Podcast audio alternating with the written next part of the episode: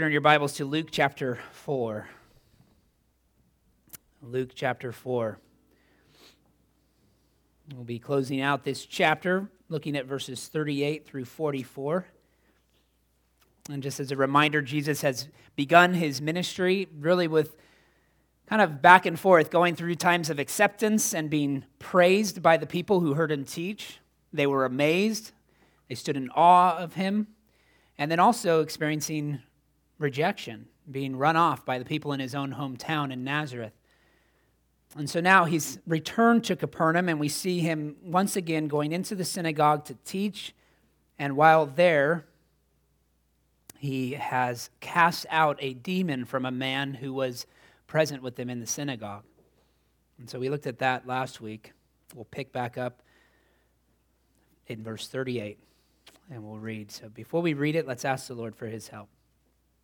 Heavenly Father, we thank you that once again we can open your word and we can look to you for guidance, for direction. We know that all of us come with different burdens on our heart, different concerns on our mind, and we need to hear from you. We desire to hear from you, and we know that as we open your word, you speak, that your word is active, and so we pray that we would have eyes to see the truth, that we would have ears to hear it, and hearts that are softened to respond appropriately, that we would be convicted and comforted, and that we would respond in obedience, that we would be doers of your word and not hearers only. And so in all of this, Father, we ask that you would be glorified. In Christ's name, amen. Read with me, Luke chapter 4, verses 38 through 44. And he arose and left the synagogue and entered Simon's house. Now Simon's mother-in-law was ill with a high fever, and they appealed to him on her behalf. And he stood over her and rebuked the fever, and it left her. And immediately she arose and began to serve them. Now when the sun was setting, all those who had any who were sick with various diseases, brought them to him. And he laid his hands on every one of them and healed them. And demons also came out of many, crying, "You are the Son of God." But he rebuked them and would not allow them to speak, because they knew that he was the Christ. And when it was day, he departed and went into a desolate place, and the people sought him and came to him, and would have kept him from leaving them. But he said to them, "I must preach the good news of the kingdom of God to the other towns as well, for I was sent for this purpose." And he was preaching in the synagogues of Judea. Amen. This is God's holy word. Well, as you consider this passage, we wonder maybe two kinds of questions. One is, why does Jesus heal? What is the purpose for his healing? Why does he heal anyone? But then on the other side of that, you might ask, why doesn't he heal everyone? Why did sickness remain anywhere? Well, his healing ministry, as he clarifies at the end of this passage, really served to support his purpose, which was to proclaim the good news of the kingdom of God. And that was the purpose. That was the reason why he was sent. And so we have to keep that in mind at all times as we work through these miraculous healing, his healing ministry. It's always leading to opportunities for him to proclaim the truth of the gospel, to tell them about himself, to tell them that the Messiah has come, that the kingdom of God is among them. And so healing oftentimes is associated with his proclamation. In fact, I would say it's always associated with that. Right? Even as you look at the redemptive history in the Old Testament and in the New Testament, miracles happened around revelation. Right? They happened in seasons when God wanted to reveal something about himself, something about his character, his attributes to the people of God. And so he works a miracle.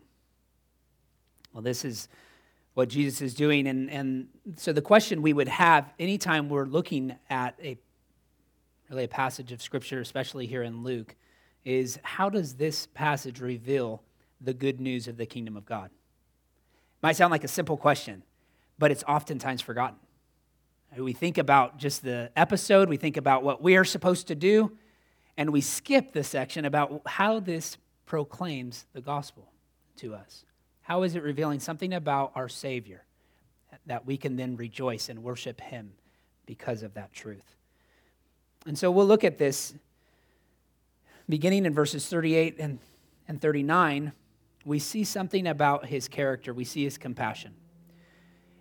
And we'll begin with looking at His personal compassion, that Jesus' compassion is personal. Verses 38 and 39, and he arose and left the synagogue and entered Simon's house. Now Simon's mother-in-law was ill with a high fever, and they appealed to him on her behalf. And he stood over her and rebuked the fever, and it left her. And immediately she rose and began to serve them. So while Jesus and the disciples are at the synagogue, Simon's mother-in-law is at home, tossing and turning, suffering from this high fever. Many of you have experienced a fever. You know what it feels like to be in that state. I was just joking with my daughters about this earlier today, this feeling where you're shivering and you need a blanket, and then you get the blanket and all of a sudden you're sweating and it feels like the blanket's on fire. Right? That's what it's like to have a high fever. Your body is kind of going berserk. You're going chaotic there. And so you can imagine walking into the home and seeing the one who had maybe even prepared a meal for them, was planning on serving them, and now she's not able to get up. And so they go to Jesus and they ask him to heal her. And not only does he heal her, but he restores her energy so that she's eager to serve them. And if you've ever come out of being sick, you're feeling much better. Really, the thing you want to do is rest more, right? Is sleep. You don't have the energy. And it would seem that Jesus' healing was so powerful that it restores her strength fully so that she would be eager to serve. Now, as a side note, Peter's marriage is obvious from this passage, right? Now, Simon's mother-in-law, this is Simon Peter, his mother-in-law was ill with a high fever. And that creates a problem for Roman Catholics who would want to say that Peter is the first pope. Because if you know anything about the pope is supposed to be unmarried, supposed to be celibate. And yet, Scripture tells us that Peter was married. And so, again, this is a side note. It's not the intent of Luke in telling this, but it is something that's interesting that creates a bit of a challenge for them, a problem. The way they answer it is just simply that they go outside of Scripture to say that Peter didn't become the pope until his wife had died. If that solves the problem for you, then I've got a couple other reasons and arguments to challenge you. But we won't go there any further. The text's real value is showing Christ's compassion, right? We see that John Calvin says, Christ gave to his disciples a private and familiar illustration of his grace. He gave to them a private and familiar illustration of his grace. So not only do we see the general compassion upon the crowds of the people who begin bringing their sick to him, but before Luke goes there, he highlights this particular interest, this particular healing. It's not anything really significant in light of some of the other healings that are taking place, some of the exorcisms that happen. So what's so significant about healing a fever? Simon's mother-in-law. The significance is the personal nature of it. It shows, and it's easy to kind of just think, well, there's so many Christians, there's so many people that Christ has touched and restored their lives and brought reconciliation into their home and brought redemption.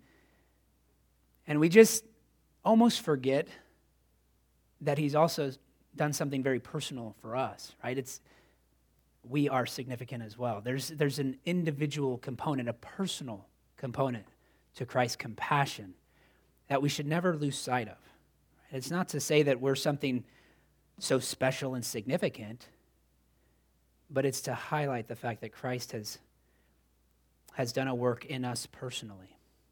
We don't just think about all of the healings that have taken place out there. We think about what he's done in our lives.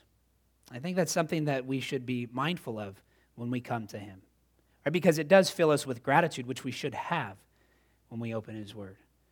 And sometimes we come maybe frustrated with our circumstances. Maybe we are going through a time of sickness and we're tired of being sick.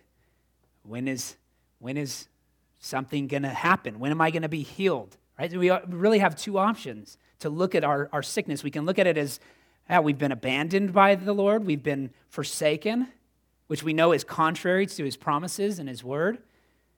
Or we can see it as an opportunity once again to cry out to him. Once again, an opportunity to cling to him in our trial, in the midst of that challenge, and see it as a grace, a mercy. Not that the sickness itself is great, but what it's producing in us, that it's bringing us hope and perseverance. And so Christ, the other thing to see here is that Christ's healing touch always produces such tremendous gratitude that the inevitable result is one of service. Right? When Christ has touched us, that there is no proper response but one of gratitude. And that's what we see here in Simon's mother-in-law. Right? She jumps up to serve them. So it's not only personal, but there's also a physical component to Christ's compassion. Right? And you see that in the next section here. Verses 40 and 41, now when the sun was setting, so they're still there at Simon's home. The sun is beginning to set, and all those who had any who were sick with various diseases brought them to him. So somehow the word got out that a healing took place, maybe from the synagogue, maybe as they left the synagogue and said, hey, that someone was just like a demon was cast out of a person, and we know that he went back to Simon's home. And so because of that healing, now everyone in town, anyone who's sick, anyone who's demon-possessed begins to come and gather in. And it says that he heals those who were sick with various diseases that were brought to him. He laid his hands on every one of them. Again, you see that personal characteristic. He didn't have to lay his hands on them. He didn't have to touch each one of them individually, but he does. Lays his hands on each one of them and healed them. And then we see once again this the action of demons, or the words of demons, and demons also came out of many, crying, "You are the Son of God." But he rebuked them and would not allow them to speak, because they knew that he was the Christ. So Jesus' authority and his power extends beyond the spiritual realms into the physical realms. It's not just things that he's doing internally in people. Right? Those aren't the only miracles he's accomplishing. He's doing physical works that can be seen by the people, by the crowds. He heals fevers just as easily as he's exorcising demons. And once again, we see the demons attempting to cast doubt upon Jesus by associating themselves with him, declaring who he is. One, in one way, trying to reveal something about Christ to crowds that before he's ready for that to be revealed.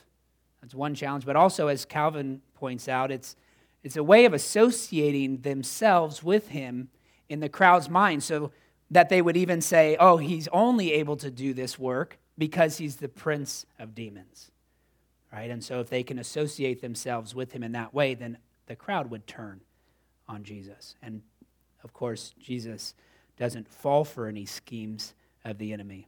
He clearly separates himself from them. He silences them and casts them out. And this is, once again, an example of his compassion, that Jesus alone can bring true healing. And we mustn't limit this in our imagination just to the physical realm, but it can begin there, right? That Jesus does bring genuine physical healing. But his healing goes beyond that. His ministry ultimately is a proclamation of victory over all evils. And so it's a proclamation of victory over our trials with sin, our challenges with division and discord and conflict in our home, in our families, in our workplace. All right, we can look to Jesus for the true healing that he offers. The healing ministry of Jesus reveals the compassion of a loving God who delights to make his children whole. And so that involves our physical being. That involves our emotional being. That involves our minds. Intellectually, he's teaching us. He's training us. He's moving us with his compassion. And he's drawing us closer and closer to himself. And it's a comfort to know that we have a Savior who uses his authority and his power to bring healing. All right, there's no mention here about the quality of their faith. It's not like all of those who believed in him came with their sickness. It's anyone who had sickness heard about this healer and brought them, and he shows compassion upon them. It's not about how much they offered at the synagogue earlier. Right? It just goes straight to these individuals coming to him for healing, and they were physically able to experience the grace of Christ. But then lastly, we see his compassion doesn't end there. It's also verbal. And in fact, that's the one that he highlights the most. That his compassion is personal, it's physical, but primarily it's verbal. It's good news. That might sound shocking to you, but that's what this chapter concludes with. Verse 42 through 44, and when it was day, so the next day he's departing. He's been healing all night, healing everyone who's been brought to him. When it was day, he departed and went into a desolate place, and the people sought him and came to him and would have kept him from leaving them. Right? They're clinging to him. They don't want him to go anywhere. But he said to them, I must preach the good news of the kingdom of God to the other towns as well, for I was sent for this purpose. And he was preaching in the synagogues of Judea. So after such a miraculous night of healing, no one wants Jesus to go. Jesus leaves to this isolated place where he might recover from what would surely have been a draining night, exhausting night for him. So he goes to an isolated place, not only to recover, but also to prepare for this next phase where he'll go to a new place and begin to preach there in another synagogue. And what's he proclaiming? He's proclaiming the good news of the kingdom of God. This is the first time where that phrase appears in Luke. We'll see it many more times. But he's preaching good news about the reign of Jesus Christ. That was why he was sent. He was sent to proclaim his kingdom, his reign. And so, a very simple application of this is to recognize that cultural transformation requires preaching. It requires proclamation. J.C. Ryle says this, an expression like this ought to silence forever the foolish remarks that are sometimes made against preaching. Let us beware of despising preaching. In every age of the church, it has been God's principal instrument for the awakening of sinners and the edifying of saints. It's the principal instrument for the awakening of sinners and the edifying of saints. And so preaching will always be central, at least, Lord willing. We will always keep the pulpit and preaching central in the ministry of the church because it is the means that Christ equips his people. And so the compassion of a loving God who delights to make us whole involves gospel proclamation. All right, we need to recognize it's superior. It is a superior means of compassion. All right, we need to, at times, isolate ourselves as Christ did to reflect upon that good news, to prepare to proclaim it ourselves, to preach it to ourselves. All right, this is the climax of this passage. So Jesus' compassion is personal, it's physical, and it's verbal. And in fact, Acts chapter 10 gives us a summary of this whole section, this whole phase of Christ's ministry. So if you want a a divine commentary on this passage. You could look at Acts chapter 10, verses 34 through 42. We read this. So Peter opened his mouth and said, "Truly, I understand that God shows no partiality, but in every nation, anyone who fears him and does what is right is acceptable to him. As for the word that he sent to Israel, preaching good news of peace through Jesus Christ, he is Lord of all. You yourselves know what happened throughout all Judea, beginning from Galilee after the baptism that John proclaimed, how God anointed Jesus of Nazareth with his Holy Spirit and with power. He went about doing good and healing all who were oppressed by the devil, for God was with him. And we are witnesses of all that he did, both in the country of the Jews and in Jerusalem. They put him to death by hanging him on a tree, but God raised him on the third day and made him to appear, not to all the people, but to us who had been chosen by God as witnesses, who ate and drank with him after he rose from the dead. And he commanded us to preach to the people and to testify that he is the one appointed by God to be judge of the living and the dead." Now notice that he's reflecting, Peter himself is reflecting upon the ministry that he witnessed at this time in Jesus' life, and it's connected there with Jesus' reign, which will culminate in his judgment, a future judgment that is coming. All right, so the kingdom of God that Christ brought wherever he went is continuing. Right? Jesus is seated on the throne even now from the heavenlies. He is reigning, and he will come again to judge the living and the dead. And Kent Hughes says, "You cannot enjoy a kingdom unless you are submitted to the king." And so Christ brought the kingdom of God wherever he went. The joy and healing that the inhabitants of Capernaum experienced was really a taste of the new heavens and the new earth that awaits all of us, right? Where there will be no more sickness, no more sadness, no more death, no more evil. So every disease and infirmity will be healed. All evil will be destroyed. And so that's why we pray, "Your kingdom come." Right? And whenever Jesus answers that prayer with redemption and with healing, the response is one of faith and service. And so let us thank him for doing that work in our hearts. Heavenly Father, we thank you for this reminder from